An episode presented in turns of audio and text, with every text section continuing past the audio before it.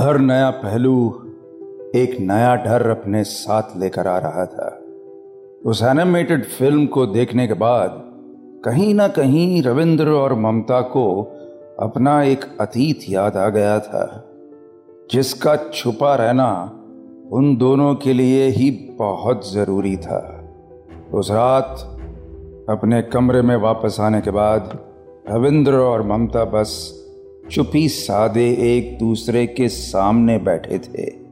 एक झिझक उन दोनों के चेहरे पर साफ़ नज़र आ रही थी। इस सन्नाटे के बीच ममता उठी और कमरे में चहलकदमी करते हुए एक धीमी सी आवाज़ में बोली, उस फ़िल्म में वो हॉस्पिटल, तुम्हें तो याद है ना? ये सुनकर रविंद्र ने एक गंभीर आवाज़ में कहा हाँ याद है, मगर उसका इस बात से क्या लेना देना है? इस पर ममता ने घबराते हुए कहा, उस हॉस्पिटल में हुआ था, अगर किसी को पता चल गया तो? इस पर रविंद्र ने तपाक से कहा, किसी को पता नहीं चलेगा। अगर तुम अपना मुँह बंद रखोगी तो।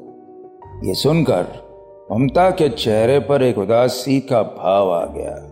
उसे उस तरह देख रविंद्र ने एक गंभीर आवाज़ में कहा देखो, फ़िलहाल में इस जगह से ज़िंदा निकलना है। यही हमारी फ़र्स्ट प्रायोरिटी है। ये हॉस्पिटल वाले मैटर को बाद में सॉल्व करेंगे हम। हाँ? ठीक है ना, ममता? ये सुनकर ममता भी खामोश थी। और ये संतावना देते हुए रविंद्र भी जानता था कि अब उनका अतीत उनके सामने एक बार फिर आकर खड़ा हो गया था। मगर इस वक्त खुद को ज़िंदा रखना सबसे ज़्यादा ज़रूरी था। अगली सुबह दिल्ली के एक पुलिस स्टेशन में रोज की तरह भीड़ और शोर फैला हुआ था और एक औरत चेहरे पर उम्मीद और उलझन के मिले जुले भाव लिए बेंच पर बैठी थी। वो बस अपनी बारी आने का इंतज़ार कर रही थी। और हर बीतता पल उसे कुछ अजीब से ख्यालों में खींचता जा रहा था। आखिरकार उसका नंबर आया और वो सीधे इंस्पेक्टर अस्थाना के कैबिन में जा पहुँची। उस औरत को देखकर इंस्पेक्टर अस्थाना ने कहा, जी मैडम, कहिए, क्या बात है? ये सुनकर उस औरत ने गुहार लगाते हुए कहा, जी मेरा नाम साधना है और मैं यहाँ अपनी बेटी के सिलसिले में आई हूँ। एक हफ़्ते से उसका कोई पता नहीं है। फ़ोन बंद है और मैंने उसके ऑफ़िस में भी फ़ोन किया और पता चला कि वो एक हफ़्ते से ऑफ़िस आई नहीं है। ये सुनकर इंस्पेक्टर अस्थाना ने थोड़ा सोचते हुए कहा, ठीक है मैडम जी, क्या नाम है आपकी बेटी का? इस पर उस औरत ने कहा, सीमा सीमा सावंत है नाम उसका। और वो एक स्टॉक ब्रोकर है जी। यह सुनकर अस्ताना ने सोचते हुए कहा, और उम्र क्या है ये सीमा की? इस पर उस औरत ने कहा, सत्ताईस साल की है वो। आप प्लीज़ कुछ कीजिए इंस्पेक्टर साहब, प्लीज़। अस्थाना ने बात को हवा में उड़ाते हुए कहा, अरे मैडम, आपकी बेटी अडल्ट है। गई होगी कहीं दोस्त के साथ घूमने। इसमें घबराने वाली बात क्या है? उस औरत ने परेशान होते हुए कहा, नहीं, आप समझ नहीं रहे हैं। ऐसा कभी नहीं हुआ है कि उसने मेरे फ़ोन का जवाब ना दिया हो। आप प्लीज़ मेरी मदद करो, मेरा दिल बैठा जा रहा है। वो यहाँ अकेली रहती है और घर पर भी ताला लगा हुआ है। मुझे बस डर है कि कहीं उसका कोई एक्सीडेंट ना हो गया हो। प्लीज़ प्लीज़ मेरी हेल्प कीजिए। मुझे समझ नहीं आ रहा कि मैं क्या करूँ। इतना सब सुनकर इंस्पेक्टर ने थोड़ा सोचते हुए कहा, ठीक है ठीक है। आप कह रही हैं तो अभी सीमा के घर चलते हैं। देखते हैं ये मामला क्या है। ये सुनकर साधना के चेहरे पर हल्की राहत आ गई। कुछ ही देर बाद साधना, इंस्पेक्टर अस्थाना और दो कांस्टेबल्स सीमा के फ्लैट पर जा पहुँचे। वॉचमैन से सीमा के फ्लैट का दरवाज़ा खुलवाने के बाद वो लोग अंदर पहुँचे ही थे कि तभी इंस्पेक्टर अस्थाने के चेहरे पर एक हल्की मुस्कान आ गई। उसने एक नज़र साधना को देखा और कहा, देखिए मैडम, घर की हालत देखिए अब। कहीं से कहीं तक कोई सामान इधर उधर बिखरा नहीं पड़ा। इसका मतलब कोई ज़बरदस्ती घर में नहीं घुसा। और आपकी बेटी भी किसी हड़बड़ी में घर से बाहर नहीं गई। ये सुनने पर भी साधना के चेहरे के भाव डर से ही सने रहे। तभी इंस्पेक्टर अस्थाना ने संतावना देते हुए कहा, देखिए, आप फ़िक्र मत कीजिए। हो सकता है तलाशी लेने पर कुछ मिल जाए हुँ? इतना कहकर इंस्पेक्टर ने अपने उन दो कांस्टेबल्स को इशारा किया और सारे घर की तलाशी शुरू हो गई। हर छोटी छोटी चीज़ को बारीकी से परखा जा रहा था। कंपनी के कागज़ से लेकर सीमा के निजी सामान तक हर चीज़ की तलाशी ली जा रही थी। करीब एक घंटे बाद एक कांस्टेबल ने आकर इंस्पेक्टर से कहा, सर, सिर्फ़ यही मिला है बस। और इतना कहकर उस कांस्टेबल ने वही इनविटेशन वाला बॉक्स इंस्पेक्टर अस्थाना को दे दिया। इंस्पेक्टर ने उस बॉक्स को एक नज़र परखा और साधना को देखते हुए कहा, देखिए मैडम, मैंने कहा था ना, आपकी बेटी अब बड़ी हो चुकी है, घूमने गई है, घूमने। यह सुनकर साधना ने थोड़ा सोचते हुए कहा मगर वो इस तरह बिना बताए कैसे चली गई? और तो और उसका नंबर भी आउट ऑफ़ रीच आ रहा है। There must be some problem sir inspector Asthana ने उन्हें समझाते हुए कहा, देखिए, मैडम जी, इस इनविटेशन में जो डेस्टिनेशन दी हुई है, वो जगह नॉर्थ ईस्ट इंडिया का आखिरी पार्ट है। उसके बाद तो इंडिया ही खत्म हो जाता है। सिर्फ़ पानी ही पानी है। वहाँ जब इंसान ही नहीं तो नेटवर्क कहाँ से आएगा? आप थोड़ा कूल डाउन कीजिए हम्म? इतनी भी कोई सीरियस बात नहीं है मेरे हिसाब से। समझ रही हैं आप? आप घर जाइए, आराम कीजिए हम्म? और इतना कहकर वो इंस्पेक्टर वहाँ से चला गया। मगर साधना अब भी सहमी हुई सी वहीं खड़ी थी। कहीं ना कहीं उसे आभास हो चुका था कि सीमा का इस तरह चले जाना कोई नॉर्मल बात नहीं थी। आज सुबह सारे मेहमान बंगले के लिविंग रूम में खामोश बैठे थे। सभी के चेहरे पर जैसे कोई भाव ही नहीं था। पिछले दिनों का डर इस कदर उन लोगों के मन में घर कर चुका था कि अब उनका मन सुन्न हो चुका था। उन लोगों के सामने राजीव और राधा खड़े थे। खामोशी को तोड़ते हुए राजीव ने गंभीर आवाज़ में कहा, आप लोग सोच रहे होंगे कि मैंने यहाँ आप लोगों को एक साथ क्यों बुलाया है? देखिए ये बात तो हमें पता चल ही चुकी है कि जो आदमी हमारे सामने यहाँ था, उसका नाम रणधीर था ही नहीं। और हो सकता है कि ऐसा कोई आदमी हो ही ना। ये सुनकर सीमा ने एक दबी सी आवाज़ में कहा, ऐसा आदमी है। ये सुनकर वहाँ मौजूद हर इंसान का चेहरा अब सीमा की तरफ़ मुड़ गया था। राजीव ने नासमझी में सर हिलाते हुए कहा, क्या मतलब? सीमा ने आवाज़ को ऊँचा करते हुए कहा, वो आदमी रणधीर नहीं था, मगर रणधीर नाम का एक बिलियोनर है। मैंने यहाँ आने से पहले उस आदमी के बारे में जानने की कोशिश भी की, मगर अजीब बात यह है कि किसी भी वेबसाइट पर रणधीर का एक फ़ोटो तक नहीं है। कोई भी उसके बारे में नहीं जानता। ये सुनकर राजीव ने थोड़ा खिंचते हुए कहा तो मतलब एक अनजान आदमी ने आप लोगों को यहाँ बुलाया और आप बस मुँह उठाकर यहाँ आ गए हाँ? आर्यन ने थोड़ा सोचते हुए कहा, मुझे बाकी लोगों का तो नहीं पता, पर मेरी लाइफ में इस वक्त थोड़ी टेंशन चल रही है। इसलिए बिना सोचे समझे ही मैं यहाँ आने को तैयार हो गया।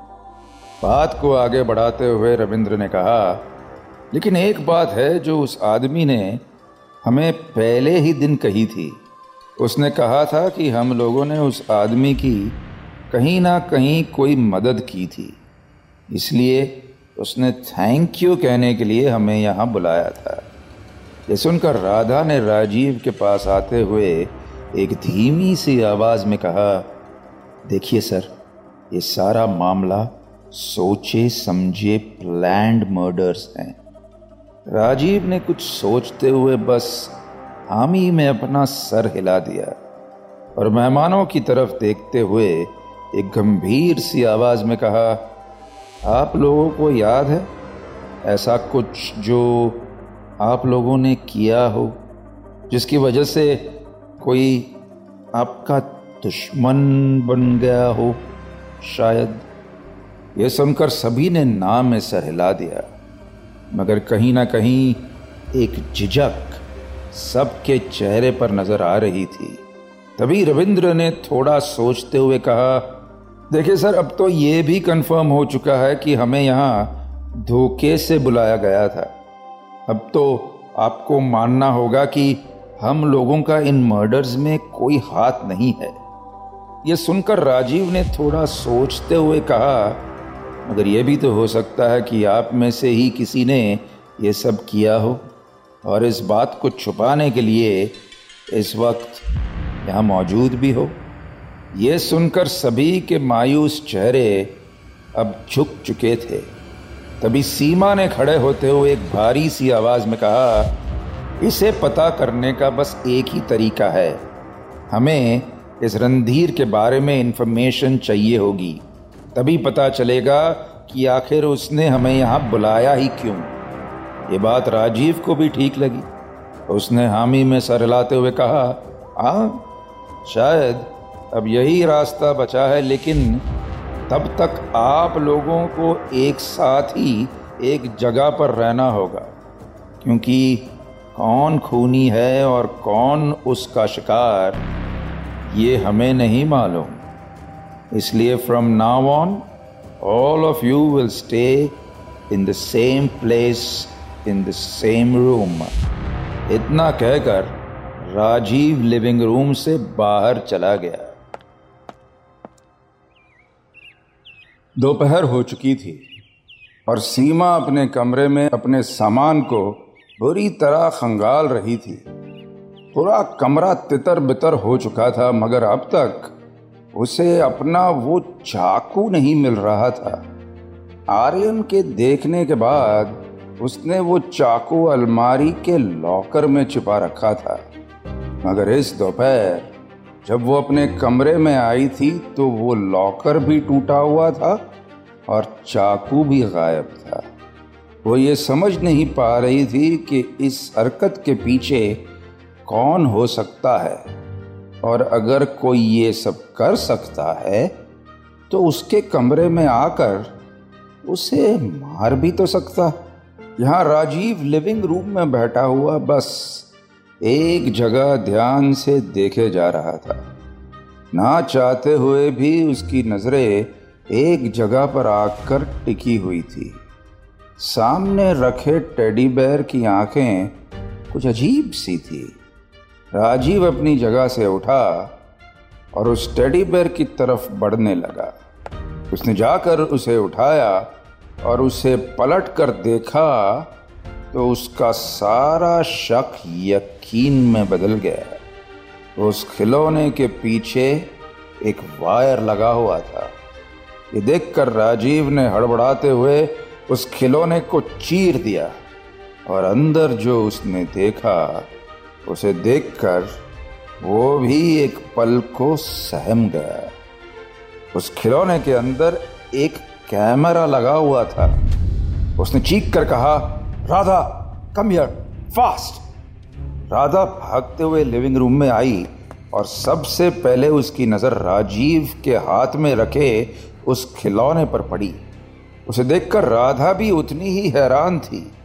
उसने सोचते हुए कहा सर, ये कैमरा? ये सुनकर राजीव ने एक मुस्कान के साथ कहा I knew it I bloody knew it कोई तो है जो इन लोगों पर नज़र रख रहा है। अगर कैमरा है तो कंट्रोल रूम भी होगा। ये कहते हुए राजीव के चेहरे पर एक निश्चय की भावना थी। उसने बात को आगे बढ़ाते हुए कहा हमें उस रूम को ढूंढना होगा। बस, वही एक जगह है जहाँ हमें कोई क्लू मिल सकता है। ये सुनकर राधा ने हामी में सर तो हिला दिया, मगर वो अब भी नहीं जानती थी कि राजीव के दिमाग में क्या चल रहा था। रात हो चुकी थी और घर में मौजूद हर इंसान पूरे घर की तलाशी में लगा था। घर का हर अनचुआ कोना अब ज़्यादा देर तक अनचुआ नहीं रहने वाला था। घंटों बीत चुके थे और अब तक कोई भी सबूत नहीं मिला था। तभी इस सन्नाटे के बीच एक चीख ने सबका ध्यान खींच लिया। ये आवाज़ सीमा की थी। सभी लोग भागते हुए लिविंग रूम में आ पहुँचे, मगर आवाज़ कहीं और से आ रही थी। थोड़ा ध्यान से सुनने पर समझ आया कि वो आवाज़ सामने बने कॉरिडोर से आ रही थी। तभी सीमा ने फिर चीखते हुए कहा आई हैव फाउंड समथिंग जल्दी आइए! ये सुनकर राजीव, राधा, आर्यन, रविंद्र और ममता उस कॉरिडोर के आखिर में बने एक कबर्ड के पास आ पहुँचे और वहाँ जाकर उन्होंने देखा कि वो कबर्ड कोई सामान रखने वाली अलमारी नहीं, बल्कि एक सीक्रेट दरवाज़ा था। वो लोग उस दरवाजे के बाहर ही खड़े थे कि तभी सीमा ने फिर कहा, इंस्पेक्टर, प्लीज़, अंदर आइए, यहाँ कुछ है। ये सुनकर राजीव एक गहरी सांस लेकर अंदर पहुँचा ही था कि तभी उसके पैरों तले ज़मीन खिसक गई। ऐसा ही कुछ हाल उसके पीछे आए सारे लोगों का था। उस कमरे की दीवारें इन मेहमानों की फ़ोटो से भरी हुई थी।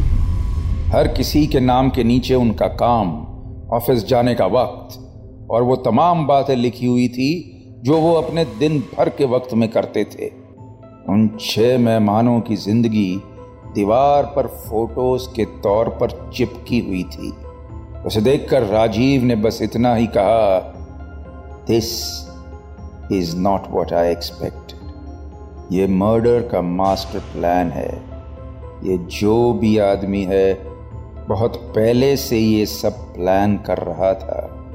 ही और she is very very dangerous आगे क्या होगा? जानने के लिए tune in to audio film project with director Vikram Bhatt Monday to Saturday रात नौ बजे। साथ ही से सुनिए रेड एफएम इंडिया और सभी लीडिंग पॉडकास्ट एप्स पर। रेड एफ़एम पर जाते रहो।